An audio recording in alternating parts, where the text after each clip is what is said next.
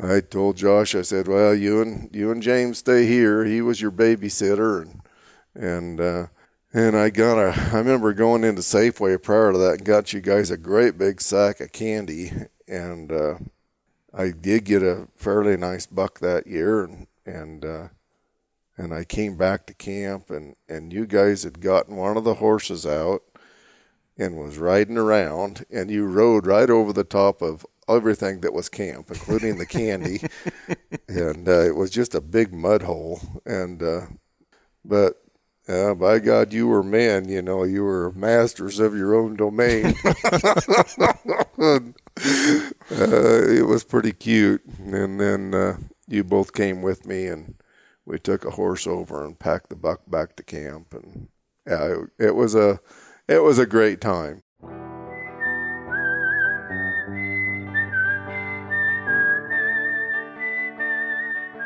These are stories of outdoor adventure and expert advice from folks with calloused hands. I'm James Nash, and this is the Six Ranch Podcast.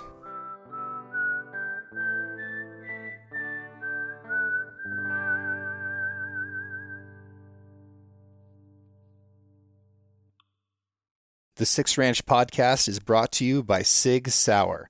SIG is a leading provider and manufacturer of firearms, electro optics, ammunition, air guns, and suppressors. For over 250 years, Sig Sauer Inc. has evolved and thrived by blending American ingenuity, German engineering, and Swiss precision. Today, Sig Sauer is synonymous with industry leading quality and innovation, which has made it the brand of choice amongst the U.S. military the global defense community, law enforcement, competitive shooters, hunters, and responsible citizens. Sig Sauer is also a premier provider of elite firearms instruction and tactical training at the Sig Sauer Academy located in New Hampshire. For more information about Sig Sauer and its complete line of products, visit sigsauer.com. Well, Dad, we've heard uh, Grandma Janie's account of going into the Sierras, and a lot of people have, have asked me and, and, talked about that, about you guys going into the Sierras as kids. Do you remember anything from that time?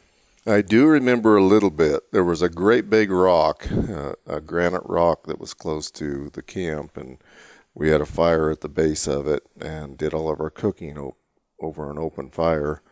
Had a little grill there um, that we could set pots on and I remember that. I, I, uh, I, was pretty young when we moved here to Oregon, so I was four or five years old the last trip that uh, I made up there, and I couldn't tell you whether I was four or five at this point. I also remember uh, catching a fish, and uh, and I'd fished all day long, and uh, my dad and brother uh, were pretty good fly fishermen my dad was an awesome fly fisherman. Honestly, he uh, he used a bamboo rod. He used about two different types of flies, but uh, he knew how to think like a fish, and he could cast it out there, drag it back, and and uh, I didn't know all of his techniques, but he just flat could catch fish, and he always had a big creel full full of them, and uh, he had a little uh, well, I guess they're bamboo creels too, aren't they? Yeah, or I don't know if they're bamboo or reed. Those reed, the, yeah, the basket yeah, ones, the real classic. Yeah, yeah. and uh, you know their catch and release wasn't really a thing back then. Yeah. So it was uh, who could come back to camp with the biggest creel of fish, and he always had a lot of fish.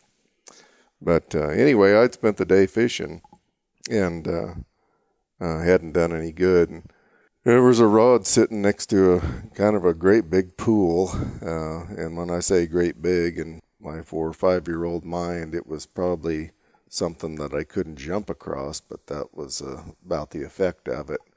And uh, getting later in the evening, and and he suggested maybe I try fishing in that hole there. Well, there was a rod already laying next to it, and a line already in there, and and uh, so I sat down and I was told, you know, you need to be patient when you're fishing. So I was pretty patient, just hanging out there. And, and uh, I you know, kept looking at me from camp, and and uh, I just hung in there for quite a little while, and finally they said, "Well, just reel it up and come on in," and and so I I lifted my rod up, and lo and behold, I had a great big German brown on the end of that thing, and, and uh, then I spent quite a lot of time. There was a, quite a few of those little holes around. They're just big, deep mud puddles, and and uh, and uh, I they kept trying to discourage me from fishing those and fishing other places might be more profitable. But I was convinced I'd caught that big one there, and they were all full of big ones, but uh, never seemed to catch another one. I'm, but uh, that was a that was a memory there. I remember getting in trouble one time and and uh, uh, getting threatened that I was going to get spanked, and and uh, and I don't remember what I did to get in trouble, but I remember uh, bending over and and uh, looking through my legs and and uh, and my dad cracking up. Uh, uh, he didn't outright laugh, but his chin started quivering, and he just walked away.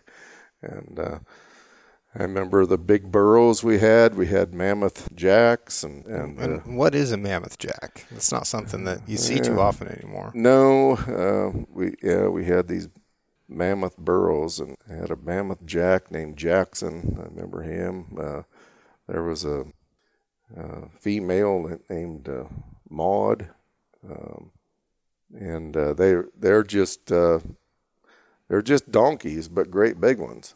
And uh, How big are they? well, Jackson was over 16 hands, and he was really long. Yeah. Um, yeah, we could put all four of us kids up on his back there, and there was room for another kid or two. Probably he was, a yeah, big, slow-moving animals, uh, very docile, very gentle.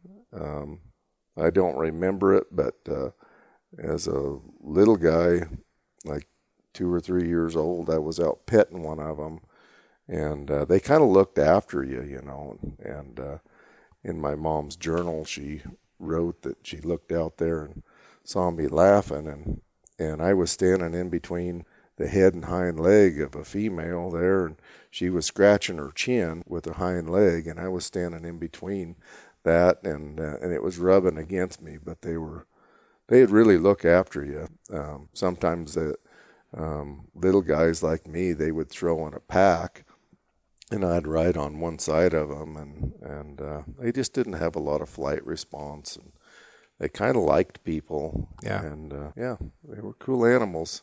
Yeah. Yeah. That's a, I mean, that's big even for, for the standards of most mules, Uh, you know, over 16 hands. Of course, there's mules that are bigger than that, but, but a lot of them aren't. Most of them aren't that I've been around, anyhow. So, kind of spending, you know, a good portion of your life in the mountains as a little tiny kid before you've ever been in school or anything like that.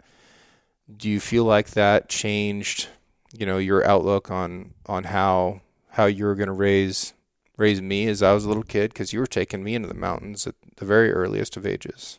Yeah, you know, sometimes it was just a matter of economics. Uh, you know, we didn't always have money to go to Disneyland or something like that. Not that I, that would have been a preference, but um, you know, it was the lifestyle that we led, and uh, and certainly the mountains always had an allure to me, um, and and they certainly did uh, to my parents, and and uh, and so yeah, if if I was going, um, my kids were going with me most of the time, and and uh, yeah, you were just a little over one years old, and took you up to Frances Lake there, and you were just learning how to walk, and you maneuvered pretty well on the dining room floor, but uh, when we got up there on all that uneven ground, why, uh, you were a walking tragedy, and it wasn't a lot of fun to have you there as a as a young child. I can tell you that. So,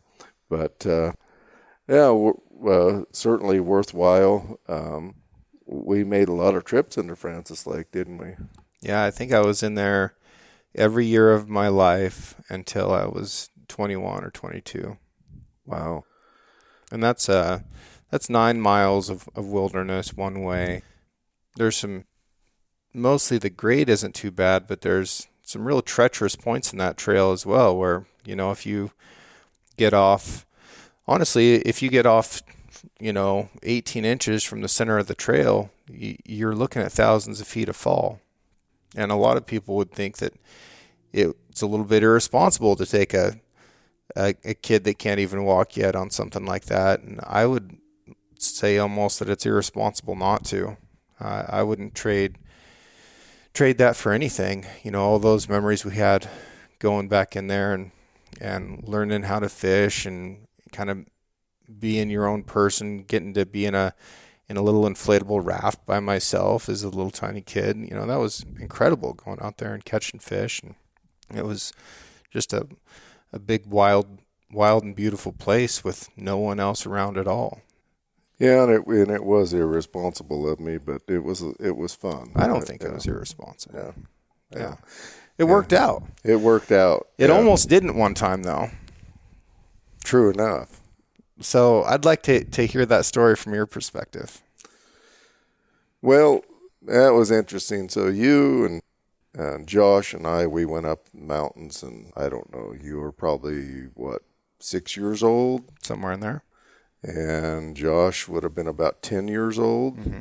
And so we went up middle of summer, and uh, it was probably around the 10th of August, as I recall. It was right before fair. Yeah.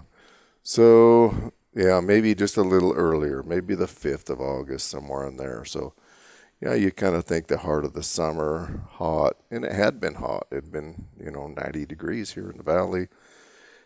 And so we went up there um, we had coats. Um, I mean, that was the basic that we have coats. It had some rain gear, but uh, we had a good time. Um, we fished a little bit and, and uh, with mo- moderate success. Our our best uh, fishing rig uh, got dropped, and uh, and we were without that, but I'm not going to say who dropped that. I'll say Josh. Yeah, Josh dropped it. We uh, in the middle of the lake. I remember seeing lake, him yeah. spinning around in a little tight circle on the raft, thinking that is not the uh, the approved technique for catching fish out there. Yeah, yeah, yeah, yeah. And you know, Josh. Uh, probably today, being the rescue swimmer that he is, he'd have jumped out of the raft and dived down the bottom and pulled it out of there, and he actually thought that maybe he could do that as a ten year old, but yeah, that wasn't going to happen. But uh, any, anyway, as we, cold as that water is, it might be preserved. We should yeah. maybe uh, put his rescue swimming skills to work and yeah. get him back up there and see if he can get my rod off the bottom. Yeah, yeah. I remember about where it was. Yeah, I do too. That was a good little campsite. We haven't utilized that for a while, but anyway, that that was uh, that was fun. We ended up catching some fish.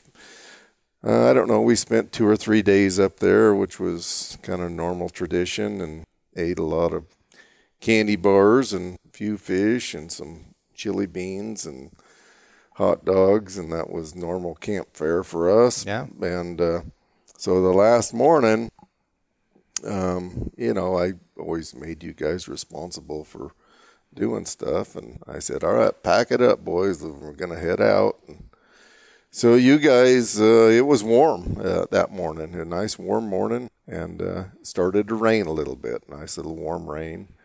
And you guys go down there and you get the raft out of the lake and you're wallering in it and you get soaking wet and uh, you're laying on this wet raft and trying to get the air out of it and giggling and teeheeing. And I'm at camp, kind of tidying up everything else, getting the horses ready, and uh, and the temperature starts to drop rapidly, and uh, I could tell it was going to get cold, and I could tell you guys were soaking wet.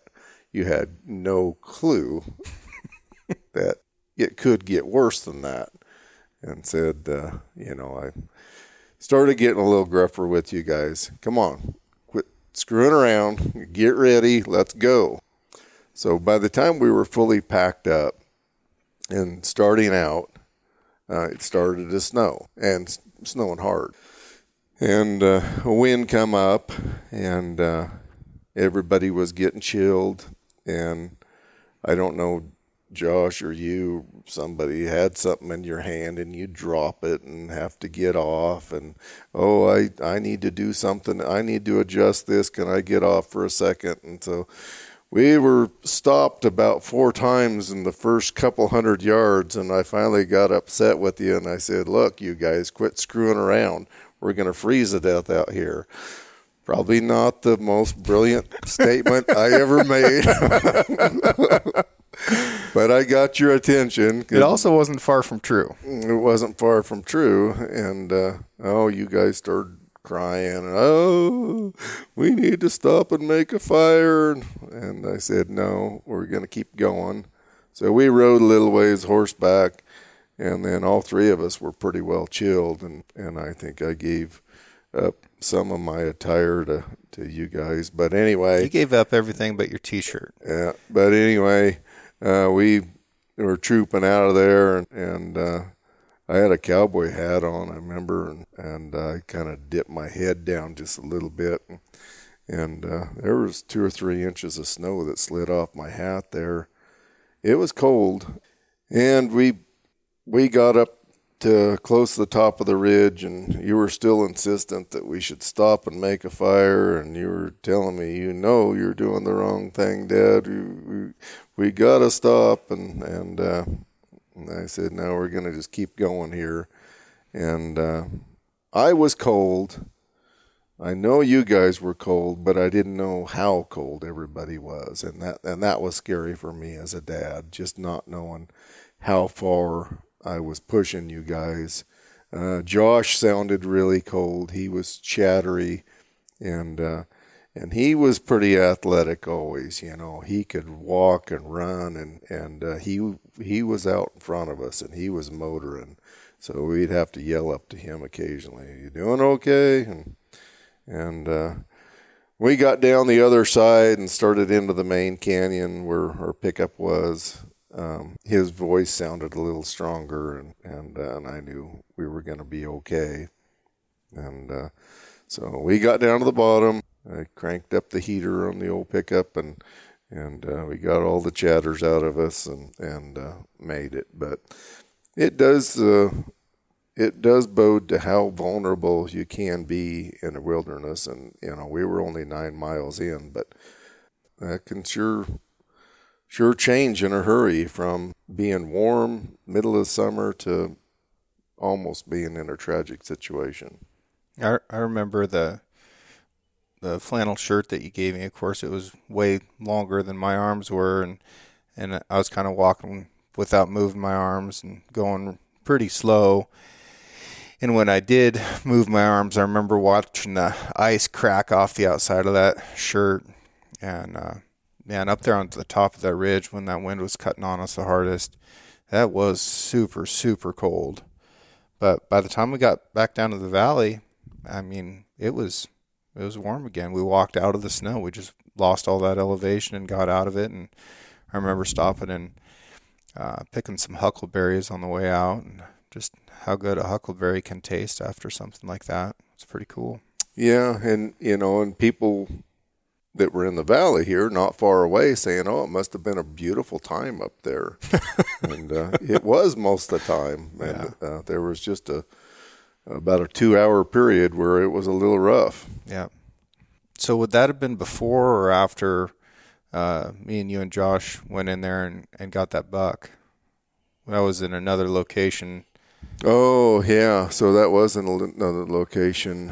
Um, gosh, you know, that could have been about the same time frame. Could have been even the same year. I feel like I was younger. Yeah, you you probably were younger. Maybe younger. a couple yeah. years younger. Yeah, you probably were younger. I think I was four or five in that one. Yeah, yeah. So no, that was a that was a fun trip too. Um, completely irresponsible of me, but uh, we had fun. So yeah, we went up similar, probably eight or nine eight miles. Or nine miles in, in, yeah. yeah. Set up a nice camp there, and, and uh, yeah, um, opening morning, uh, it snowed all night long, um, and you guys kind of wanted to come with me. I needed to get over oh, I don't know, a couple miles further to where I felt like the deer bucks were maybe at. And, and uh, so I left you and Josh there in camp. Um, you were still sound asleep. Josh and I got up and built a great big fire and sat around it because our tent leaked.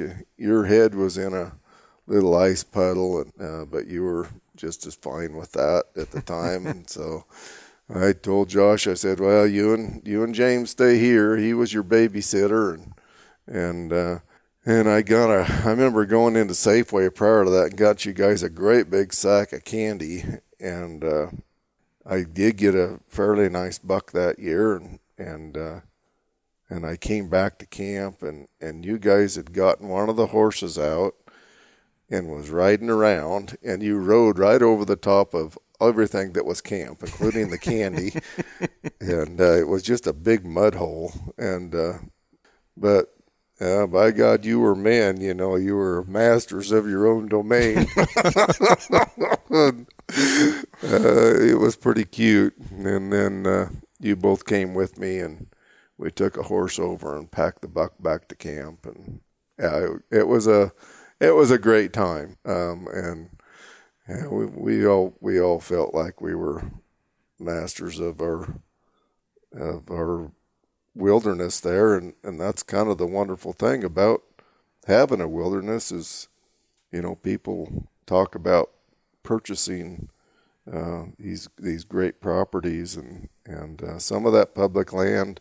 I'm glad it is public uh, for that reason. You know, you you can be a a pretty poor person and go up there and that's the that's your place that's your your property and and within reason um, you can do a lot of fun things there yeah and with with us growing up right on the edge of it it didn't take a lot of time to go you know if if we had a night chances are we were going in there um, if we had a weekend there's a good chance we were going in and you know, it it it also didn't take much in in terms of gear. People get hyper focused on, you know, the absolute cutting edge of gear.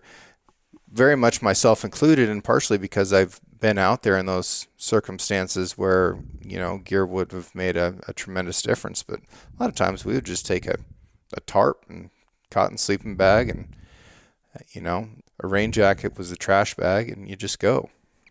Yep and it didn't take a lot of time. I remember one time when I was working at a sawmill, your uncle was up here and wanted to go fishing. I got off a swing shift at uh, one or three in the morning. I can't remember, uh, but went home and and uh, got a few things ready. Uh, I had a little mule. Very little. Very little. Very much different from the Mammoth Jack. Very much different. Yeah. Um, not gentle um, but um, you know, she was 42 inches tall. Somebody named her Belle, and we had a little tiny pack saddle for her. But I could never get enough weight on her to bog her down. You got to where you couldn't hardly see the mule underneath all the pack, but she was amazing. She'd go up there and never break a sweat. Uh, most of the time, you didn't need to to uh, shoe her uh, she fit nicely in the back of a three quarter ton pickup with a little set of wood racks on it. And uh, it was really simple to jump her in, throw that on there, throw a hundred pounds on her, and, and you had camp, and away you go. So, if yeah. you did shoe her, how did you do it? On my knees, yeah. Well, wasn't there something you had there, to do with her shoes? Yeah, so it was the smallest pony shoe I could find, and then um, I would cut the end, cut the heels of them off because they were still too long, and then I'd put uh, two number four nails on each side because there really wasn't room for three. And uh, yeah, that was that was it. Yeah, she was a she was a cute little mule, and and uh, uh she was as herd bound as can be. Uh, but also, uh, she was an instigator. If she was up there with other livestock and, and she saw an escape route, uh, she'd lead the whole bunch of them out of there lickety split. so you kind of had to keep an eye on her. But she hauled out uh, some bucks for me out of some places that, you know, it, it she was darn near mountain goat. um, you could tether on a, just a long rope, and she'd never get tangled in it. She was smart, you know. A horse would have been tangled up and upside down, and so she was really great for that sort of thing. And and uh, um, if you just wanted to lead in without having to put all your backpack on, she didn't eat very much, and uh, that was a that was a great little instrument to get in and out, and uh, uh without a lot of fanfare. So you get off a shift at the mill at one or three o'clock in the morning. Yep, and and so we we went up uh, and uh, jumped the mule out, threw the pack on, and away we went. Uh, we got in there sometime around one o'clock in the afternoon, and uh, and I took a nap. And uh, you know, one of the things that's really gratifying is going in there, people that haven't had that experience, and watching uh, your uncle Rick that had worked so hard to provide for his family and been known as the grindstone and just wanted to fish occasionally to see him out there on that little raft uh, pulling in some big old lunkers every now and then you know that's that's better than catching them yourself and and so he fished there uh, he hiked around fished a few other places up there I had to be back. I alternated shifts right then. I had to be back at work Monday morning at uh, 6 a.m. And so we got back uh, Sunday evening sometime and put everything away. And, and, uh, and so that was a really short weekend, but uh, still got to, to go into the mountains. It was a good trip. I, really memorable. I, I uh, always liked Rick, and that, and that was a lot of fun spending that time with him. I hear some people talk about travel, and they'll they'll say, uh, "Oh, Greece, I've done Greece," or uh, Oregon, yeah, I've done Oregon, or you know, the Eagle Cap Wilderness. Oh, I've done the Eagle Caps. Like I've been going into this wilderness my entire life, and you know, I'm going to continue doing it, and I feel like I'm just scratching the surface. Yeah, I I feel that way sometimes too. There's there's quite a bit of it that, that I haven't been to yet. I've been to most of the lakes. I've been to uh, a large portion of the peaks, but uh, yeah, I it didn't really ever matter to me exactly where I went. Uh, there's some places that uh, are just kind of obscure that that don't have a lot of destination to them that we went to uh, just to be there, and, and it just felt good to to be there. And uh, I remember uh, Mark, when you graduated, uh, the keynote speaker there, his dad wrote River Runs Through It. Oh, John Maclean. Yeah, John Maclean. I remember a quote that he said there, and it was his own quote, but uh, he said that he could uh, remember a time in Montana and places that looked like creation had just taken place. And there are places like that, and uh, and I've seen them. And and when uh, when you come across them, it's just brilliant. And uh, and and I love that about the wilderness. Well, it used to be a tremendous place for all kinds of hunting, deer in particular. Uh, now it's quite a tragedy what what has happened with the mule deer and, and the lack thereof uh, I can spend days and days and days and never see a single deer. And in fact, um, I've been hunting in, in the wilderness for deer since, you know, I was 12 years old. I've yet to kill a deer in the wilderness. And there was there was a, a real golden period probably between, you know, 1940, 19 mid 80s, kind of tapering out, um, starting in the mid 90s, where it was really incredible. Lots and lots of deer, lots of really big, mature bucks. And, uh, and now it's just a, a void. It's just a void of, of wildlife in general. Yeah, it, uh, that's true. Um, it was never easy to kill a mature buck up high, though. And there was so many deer around in the canyons and different places that a lot of us didn't really think about hunting up high. It was, uh, you know, you could you could get a pretty big buck in in a number of places, and and a lot of people, you know, it, it wasn't uh, a matter of size of buck. Uh, it was just a matter of uh, economy and making sure that you got enough deer that that provided for your family. And so, you know, if you could get a two or three year old deer, um, sometimes uh, there was a bigger emphasis on that, or even just a yearling forked horn. That that was a wonderful thing, and it was esteemed to to go ahead and get them. And uh, we had unlimited tags, and you could buy tags during the season. And ethical or not, a lot of the men would go out and fill their tags, and they'd come home and, and they'd go to town with their wives and get their tags and go out with their wives and and fill them too. But you know that there isn't such an emphasis on that anymore. Um, for four dollars, you could get a buck tag, and it was really meaningful to, to put that meat in the freezer. And it doesn't seem like it uh, it is that much anymore depends who you're talking to, I guess. Yeah. And a lot of people are dishonest with themselves about it, and it's it's almost becoming, if we're not careful, it's going to become a generational lie about what we find satisfying in hunting. Because there's people that say it's only about the meat, and there's people that say it's only about the antlers. But uh, you know, gosh, if if if somebody's going out there meat hunting and they get the opportunity to shoot just a great big buck, they're really excited about it. They're more excited about that than if they didn't. And you know, I think we we just need to be honest about about all the aspects that, that we find compelling in hunting.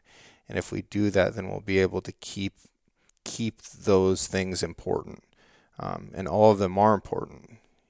All of them are important. It wasn't hunting pressure that took the deer out of the wilderness, not not human hunting pressure for sure because people weren't going up there and doe hunting. And, uh, and removing bucks doesn't do much to the deer population. Right. Um, but, you know, it really started changing when, um, when Oregon banned hunting with hounds. Uh, that's, deer were already declining. I won't argue that at all. The the data is clear that deer were already declining, but the speed in which deer population started declining after hound hunting was banned was really remarkable. And, you know, we have half as many deer now as we did just a few years ago. And that was half as many as just a few years before that. The track that we're on right now for mule deer is, is really scary. You know, I've I've got very little hope that, you know, my my young nephews are, are ever going to be able to hunt mule deer. Yeah, and, and that's a bona fide fear. Um, I will follow that up though with old timers, I remember talking to them when I was young, and them talking about the uh, recovery of mule deer because, you know, like Bud Zolman, he talked about when he was young that if you found a mule deer track, you stayed on it until you killed him because you might not find it cut another track that season. So, you know, going back into the 30s and, and some of that era, uh, I'm not exactly sure what took place at that point in time, um, but there, there was a severe decline here in this given area, um, and uh, and then we saw a recovery. Um, most of them, and, and completely politically incorrect, most people would say the recovery largely was due in part uh, to compound 1080 and, uh, you know, we had 200,000 sheep in this county alone that, that went up out of the Snake River. And those guys, those sheep herders, um, you know, they were full time predator management. And if they had the tools to manage predators, they managed them really well. And uh, Oakley Johnson uh, had said that, that he had taken 104 bears in one year. Um, one individual sheep herder. So uh, that's an incredible amount of predation right there. Uh, they were in the sheep. I mean, everything likes to kill a sheep. You know, a, coyote, a bear, cougar, and, and uh, wolf. Wolf, yeah. And uh, we just saw incident of that here the other day. But uh, yeah, time and again, uh, um, those sheep herders w- were vigilant about predation, and uh, so when we lost that, and we lost that tool, uh, we lost hound hunting, uh, and uh, and then we pulled a lot of those sheep people out, um, and mostly in the effort to make sure that Rocky Mountain Bighorn sheep um, had a good foothold here without pressure of, of disease from pneumonia from domestic sheep. That's when a lot of the decline took place. But I remember as a as a young guy, first hunting, and even before I was old enough to hunt, um, I had a pretty keen set of eyes, and, and I'd spot deer for people, and and uh, they were just everywhere. You know, you you'd drive down to Imnaha, and from Enterprise to Imnaha, you'd see 300 deer alongside the road and up in the breaks, and and uh, there wasn't a place, you know, whether it be remote. Uh, the places that you didn't see them, I guess, was in town. Yeah. That that's a new anomaly here, um, and that's you go across eastern Oregon and you drive and drive and drive these large expanses and you don't see a deer. You come to a little town and right on the outskirts of town, you see a little bunch of mule deer, and, uh, that's sad. Yeah. Yard bucks are a thing throughout the West, and it's kind of a mystery to some people, but to me, it, it's very obvious. They're they're living in the place that they can survive, and they don't look good. They're not getting the the feed that they need. Um, I'm pretty sure deer aren't supposed to survive on you know Roundup ready grass and you know lilacs. They really do look pretty terrible most of the time, but our our mule deer populations are now urban, and it's because that's a place that the predators are not tolerated at all, and you know they'll they'll sacrifice their habitat um, so that they can survive that predator pressure. It's uh it's pretty interesting, and then we see lots of initiatives about like road closures and how how roads are affecting um, deer because too many people are buzzing around on ATVs or whatever. But then we also see more deer and elk on private land than on public land. And on that private land, ranchers and farmers are out there buzzing around on ATVs on a regular basis. There's roads, there's fences, all those obstacles. So that doesn't seem to be the issue. Habitat also does not seem to be the issue, even though that's something that, that we continue to uh, to to run up the flagpole. You know, the the habitat in the in the wilderness is still tremendous. You know, it's very lush, but since those does have been killed there by lions and, and other predators, then there aren't fawns who have learned that that's the place where they're supposed to live. Um, so once you once you remove that, then you only get fawns that are born out of does that have found a place where they don't get killed by a predator. It's quite a tragedy. I agree with the with the sheep herder thing, and and there it's still evident in a lot of places in the West. Places that run bands of sheep tend to be um, places that have more mule deer than places that don't have sheep. Oh, interesting.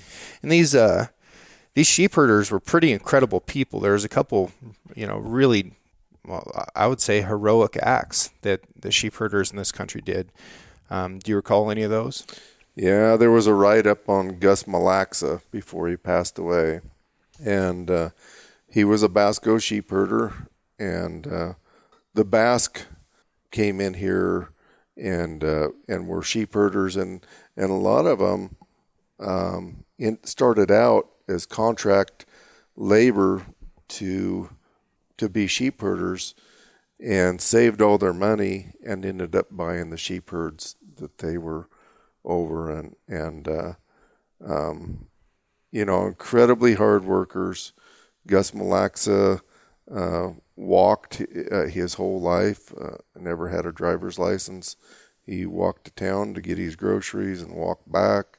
He walked sheep from Wallowa County into Montana, um, from the lower canyons in the Snake River to the high alpines, you know, eight, 9,000 feet. Uh, And uh, yeah, the story that I remember most about Gus Lacs, and I'm rambling here quite a little bit, but uh, down at Cherry Creek, which is on the breaks of the Snake River, that was their winter range, and they had sheep down there.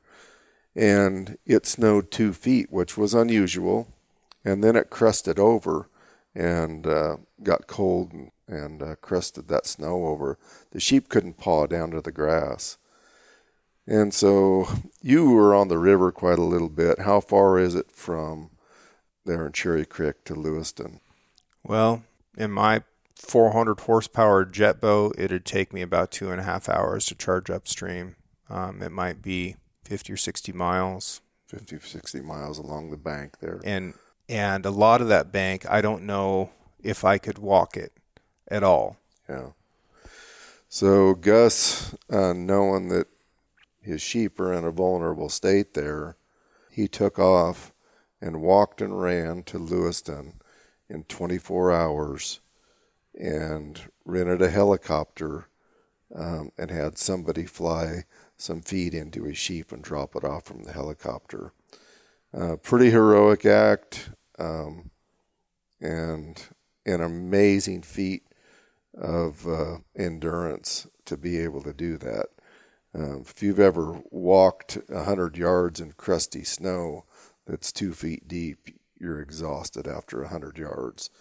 And to cover that much uh, of an area in some of the roughest portions of the world, Hell's Canyon wasn't named Hell's Canyon because it's formidable. It's uh,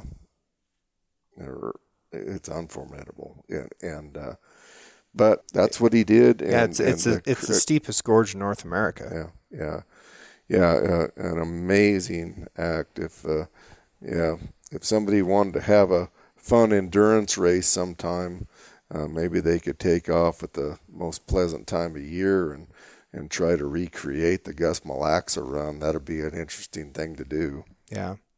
If you were to just put in there at Cherry Creek and raft and float, it would probably take you two and a half days to get to Lewiston huh. with, with some good rowing in between. Huh.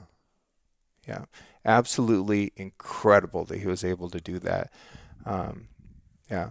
Virgin on superhuman. And he would walk from there to Enterprise, which, well, you can't even drive there, but it, it would be a, a, four or five hour drive um, if you could.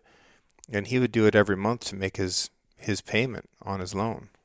Yeah. So amazing. So amazing. Tough, tough people. Yep, the Bascos, uh, to me, was the most fascinating thing about uh, Wallowa County as a little kid. You know, you'd see these thousands and thousands and thousands of sheep, and they'd be moving along, and uh, and then you'd get to the very end of them, and and you'd see one person, and uh, and four or five dogs, and just incredible what one person could do, and uh, the level of attention to detail um, you know, and some of them would be limping at, at the end of the bunch there that that were slower and and uh, and they went at the pace of of what they could accommodate those sheep that that needed to get healed up a little bit. Always admired that. Now, not all the Bascos were uh, were frugal and good with their money. You got another story about about that, as I recall. Guy that would do a little bit of drinking on his days off. Oh yeah, yeah, and so um, yeah, I can remember sheep putters that that came into town that would probably be placed in mental health institutions today, um, but they had jobs uh, and uh, um, they would stay out with the sheep for maybe a month at a time and uh, and then the owners of the sheep outfit would drop them off in here Enterprise, and and you'd see them at the tavern, and they'd drink the whole weekend, and uh, and some of them you'd have a hard time even carrying on a conversation with, even before they were drunk. Um, they didn't have a lot of human contact or or uh, social skills. But yeah, my favorite story about that was one weekend. A guy he was loading up two of his sheep herders to put them back in a plane to go back to the Snake River, and they'd both been intoxicated the whole weekend, and they were currently intoxicated, and and so the the owner of the sheep putting them in his plane, and uh, and they're struggling to get in there, and and uh, um, a local dentist he remarked to the the owner of the sheep, and he says, and the owner of the plane, and uh, he said, "That's a quite a crew you got there," and he kind of poking fun at him, and and he just went ahead and assisted and closed the door on the plane and and walked over to the dentist, and he said, "I'll tell you what," he said, Tomorrow, these guys will be sobered up. I'll give them each a $100,000 worth of sheep to watch over, and they'll do a damn good job. And he said, I sure wouldn't trust you with that.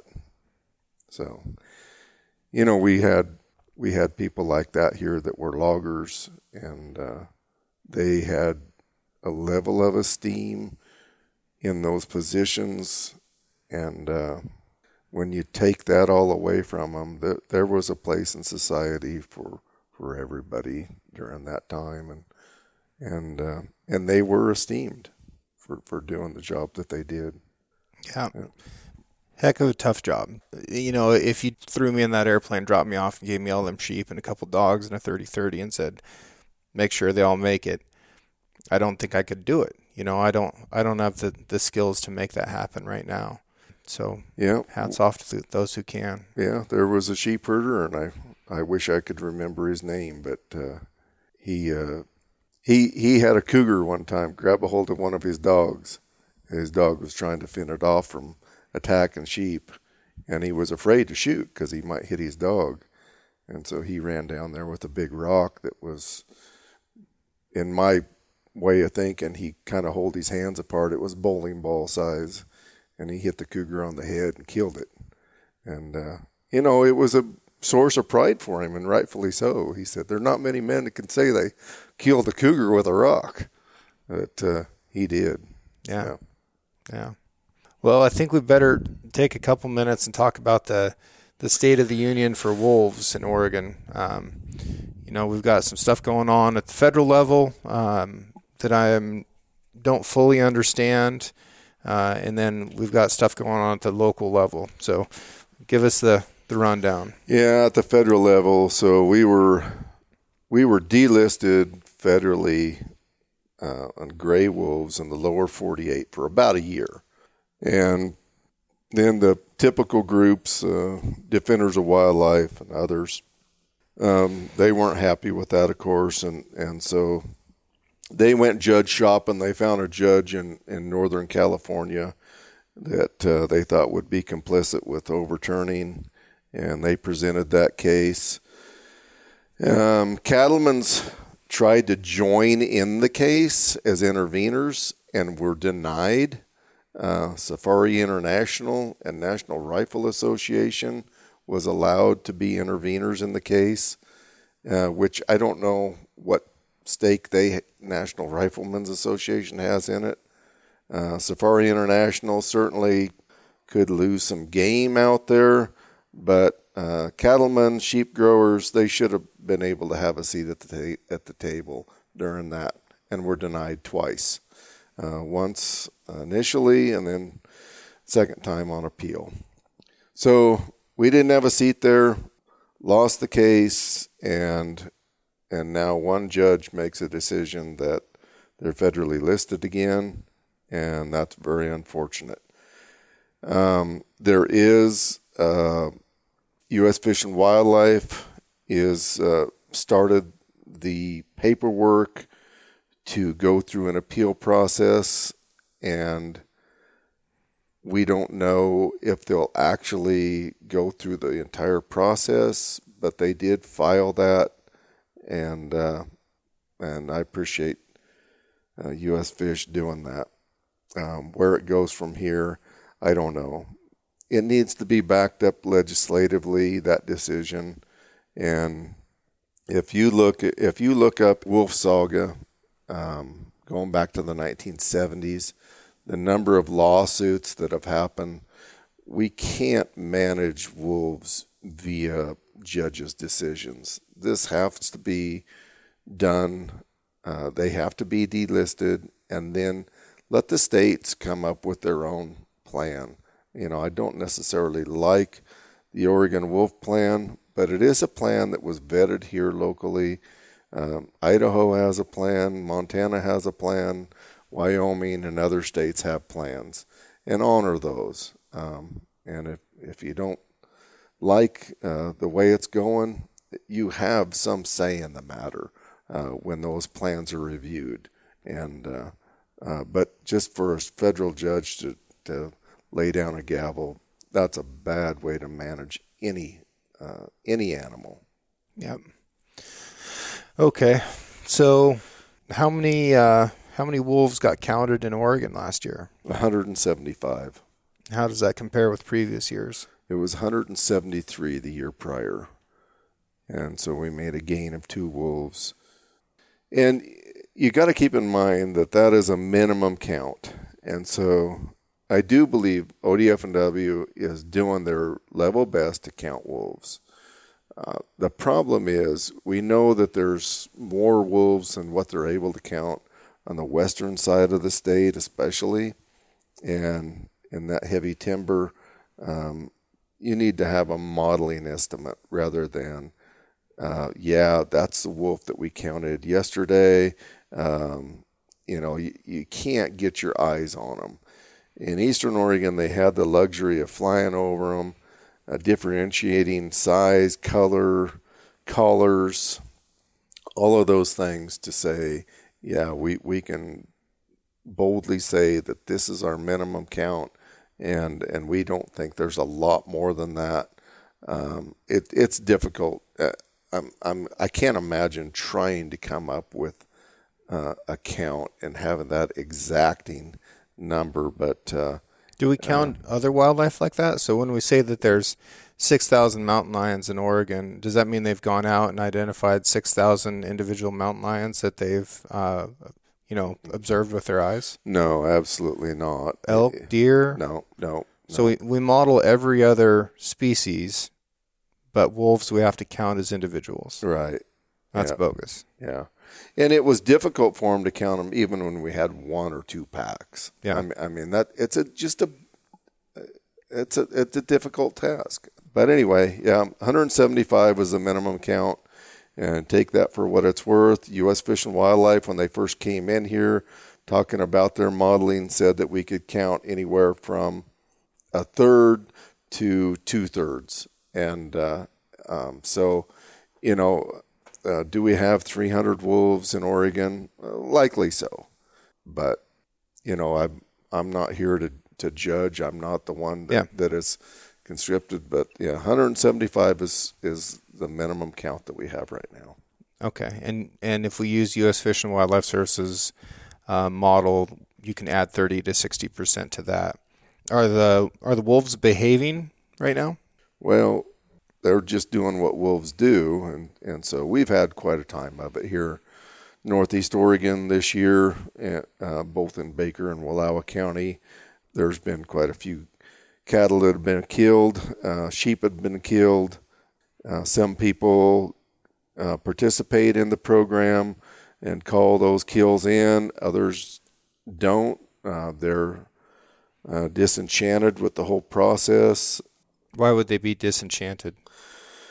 Well, some of the investigations to start with don't turn out the way the producers think they should.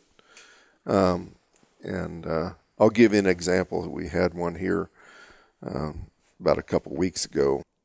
And so this is a family that is multi generational sheep growers and, and large producers. And so everything kills a sheep and I've already covered that earlier, but um, they've seen it all over multiple generations. So uh, they call me up first thing and they said, Todd, we, we had a wolf kill our sheep. Some of the people that call, uh, I'll be honest, you know, they don't know what they're looking at. They they suspect that maybe it was a wolf, and and uh, um, but when these guys call, I I give it some credence to begin with. They've had wolves killed sheep uh, within the last few years. They know what it looked like.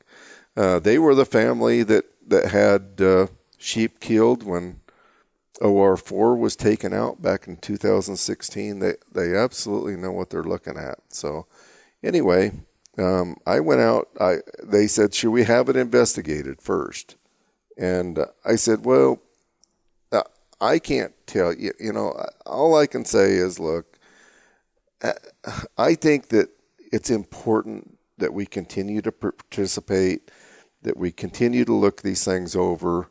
That would be my advice, because what ends up happening is if you don't have it investigated it comes back that we didn't have any problems last year. Yep. Or, and so, so we went through the whole process out there. Uh, Wildlife Services was called out. Um, Wildlife Services is still under a gag order. They can't make a determination. They could tell you if it was a bear or a coyote or a cougar, but they can't tell you if it's a wolf, and and that needs to change. So, but, Wildlife Services are the the government USDA professional trappers who all they do is manage predators. So they're under a gag order from the state that they cannot say if it was a wolf, but they can say if it was any other predator. They're not a, under a gag order because they're not controlled by the state, but okay. they're federal. That federal entity has made that decision because of where they are with their NEPA, with their ESA, uh, or EIS, I should say, um, that uh, environmental impact statement that they should not engage in that and make that determination. So we had an old trapper here, and they're called federal trappers. But we had an old federal trapper here, and he wasn't about to let anybody tell him what he could or couldn't say.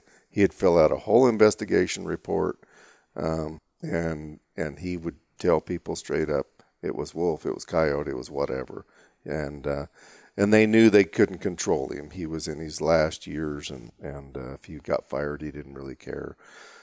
When he retired, that was the end of that, and uh, and so yeah, that's unfortunate, but that's the way it is.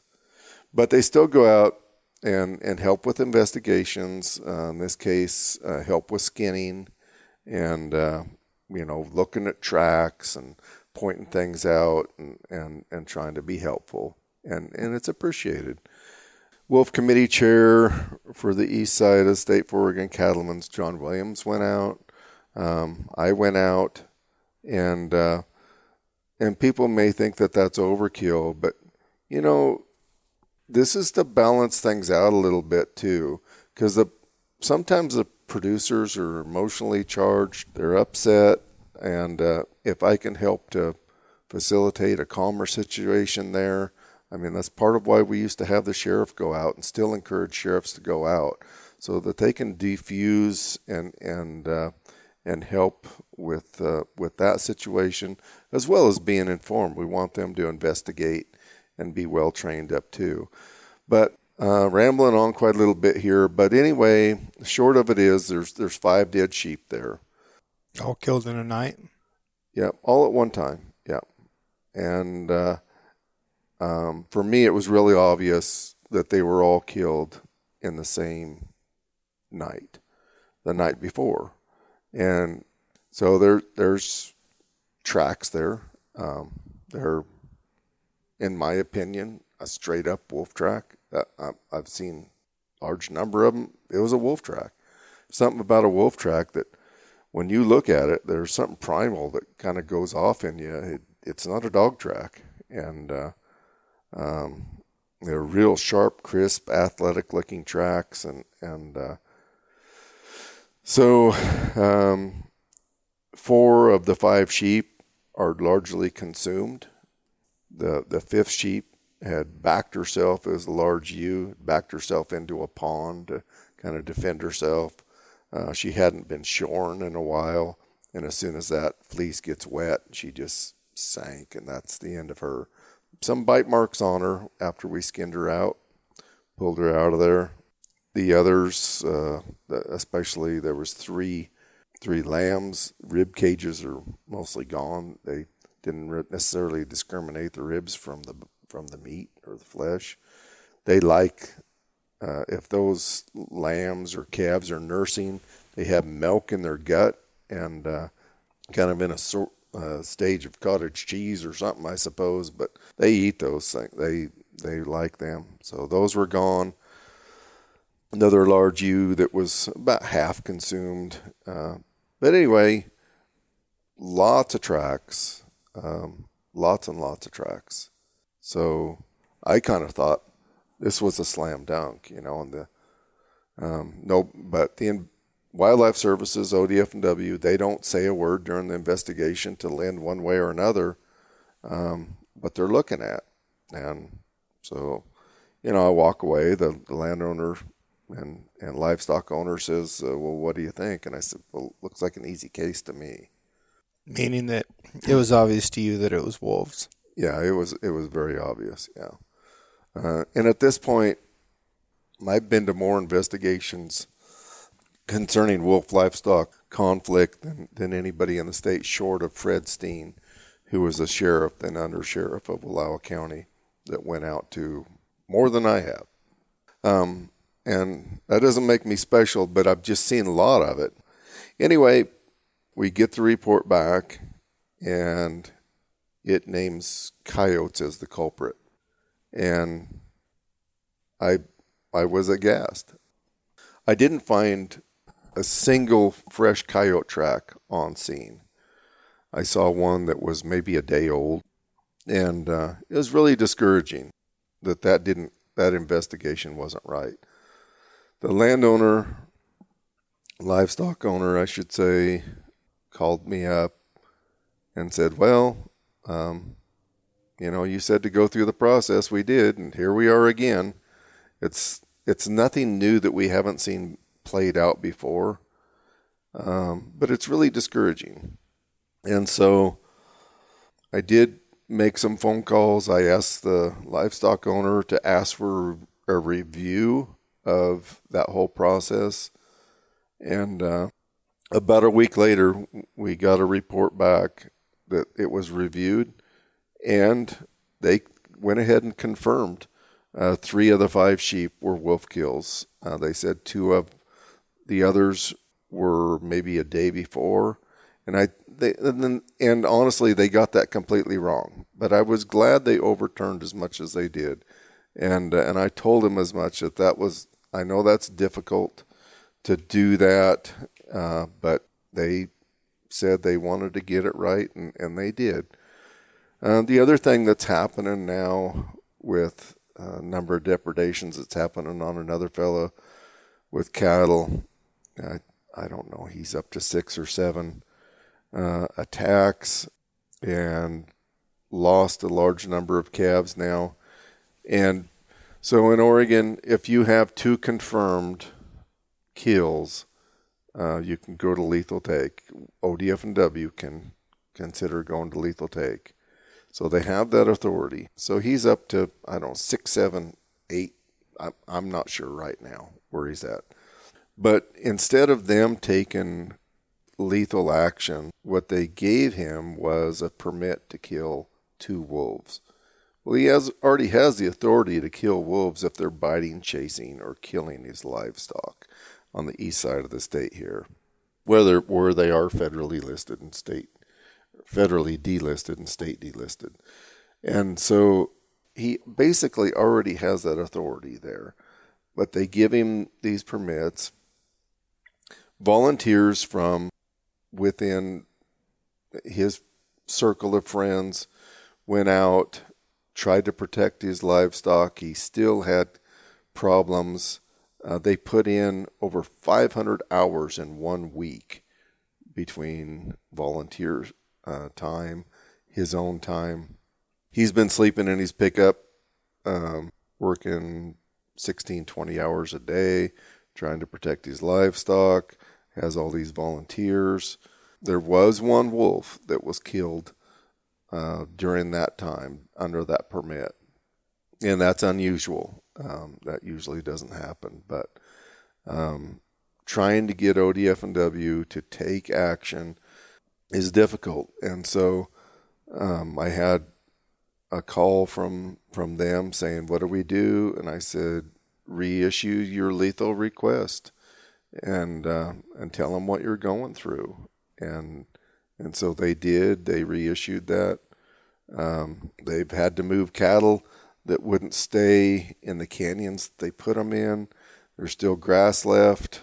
Um, they're wanting to rest some of their pastures that were hit hard last year, and and we had a tremendous drought here, and everybody's scrambling for feed. Uh, hay is crazy expensive. Uh, we've had the third coldest spring here since 1895, as reported by one of the chronicles, uh, and that was in Washington State. But we're close enough to Washington. I'm going to adopt that for our own as well. And uh, but uh, it's it's been really tough. Uh, but you know, we met that threshold of two confirmed kills uh, within a nine month period, and it happened really within days. And the wolves continue to remain in that area, continue to have a presence, and because they've killed animals and wounded others, that just the presence of them alone now have heightened uh, those vi- the vigilance of those cattle, and they've lost weight and uh, and lost feed opportunities, and uh, been a tremendous strain on, on that individual. And so, how long do you keep going through those processes when, in the end, it doesn't do you any good? Right. So if you had your car broken into and called the police and nothing happened, and then it happened again, you called the police, nothing happened, and then your car gets broken into again, what are you going to do? Waste your time?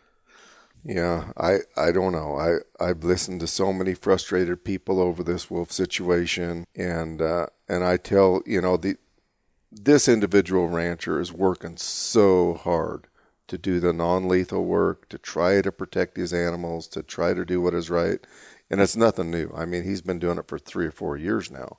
He's been working really hard at this game, and now he's got to the point where he says, "I need help. I need you to take lethal action." And they threw him, you know, a little scrap off the table and said, "Well, here's a permit to kill two, when he really already had that authority. Right. Yeah. So, I mean, it, it bolstered the authority a little bit, but it, it was nothing.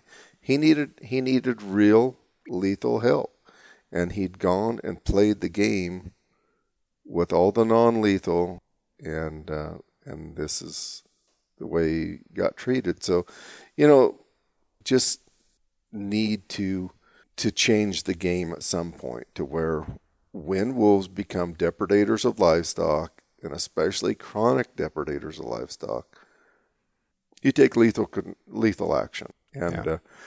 uh, um, and you know I've said it before, but when they take game populations below management objective numbers, whether it be wolves, coyotes, cougars, whatever the case may be, needs to be addressed.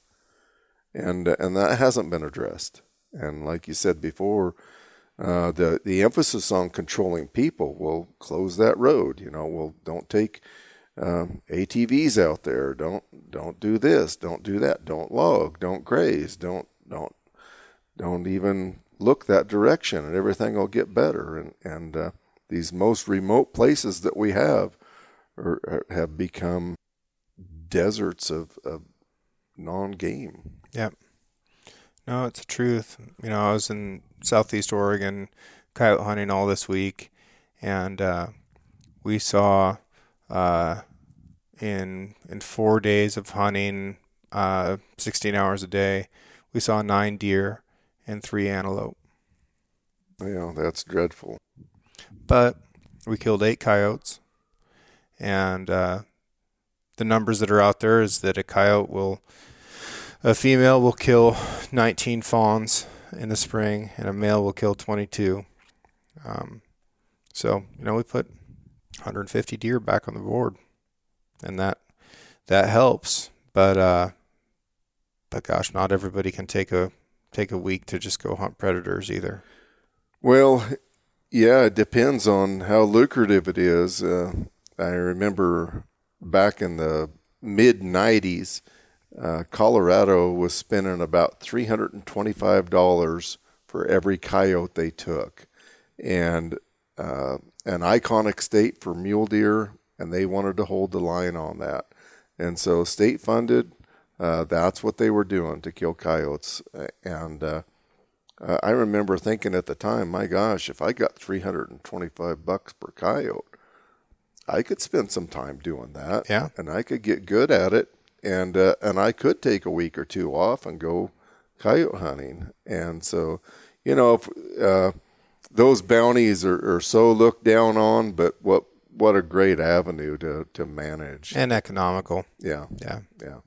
Well, I want to uh, circle back around to what we started with and and tell you thanks for for raising me in the wilderness the way that you did.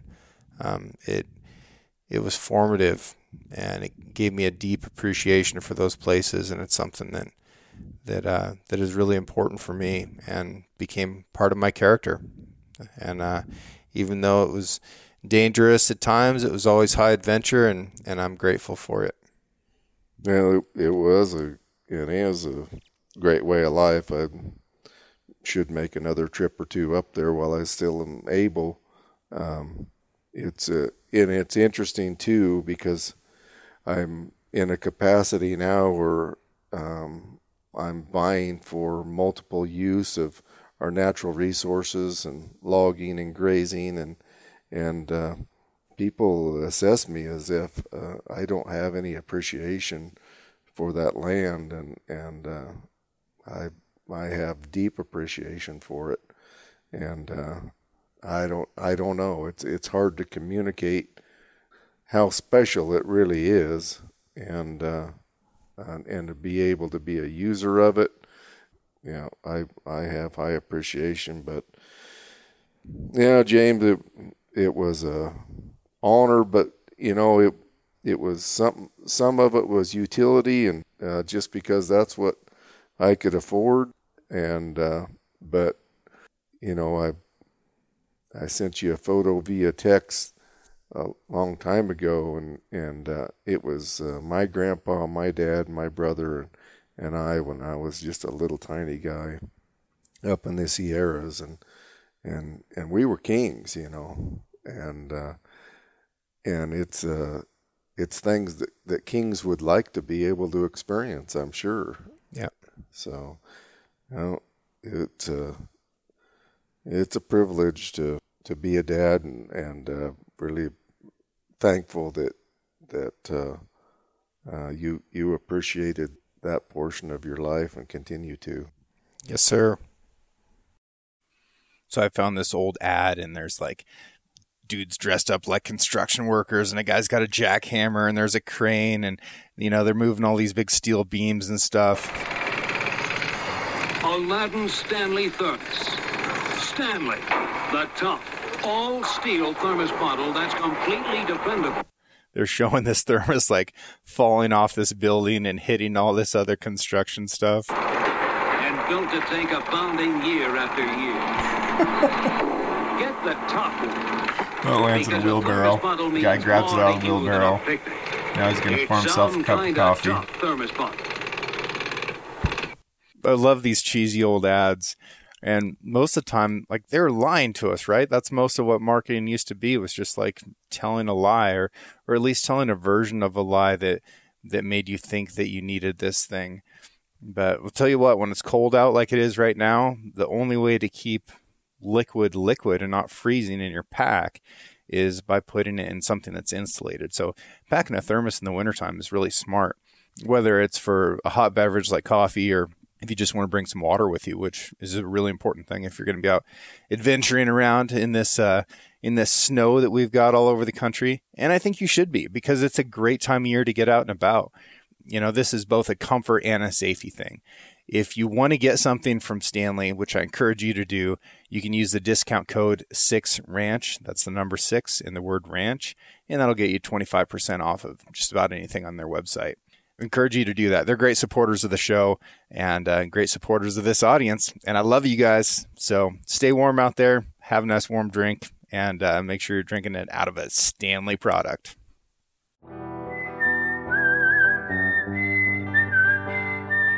Thank you for listening. If you enjoyed this episode, please subscribe and share the show with a friend. You can also rate the podcast and leave a review. Your support allows me to keep doing what I love, which is meeting incredible folks and sharing their stories with you. For more content and photos, follow the show on Instagram at Six Ranch Podcast or me at Six Ranch Outfitters. This episode was produced by Emily Brannigan, with original music written and performed by Justin Hay. Art for the Six Ranch podcast was created by John Chatelain and digitized by Celia Christofferson. Tune in every Monday for a brand new episode of the Six Ranch podcast. I'll catch you next week.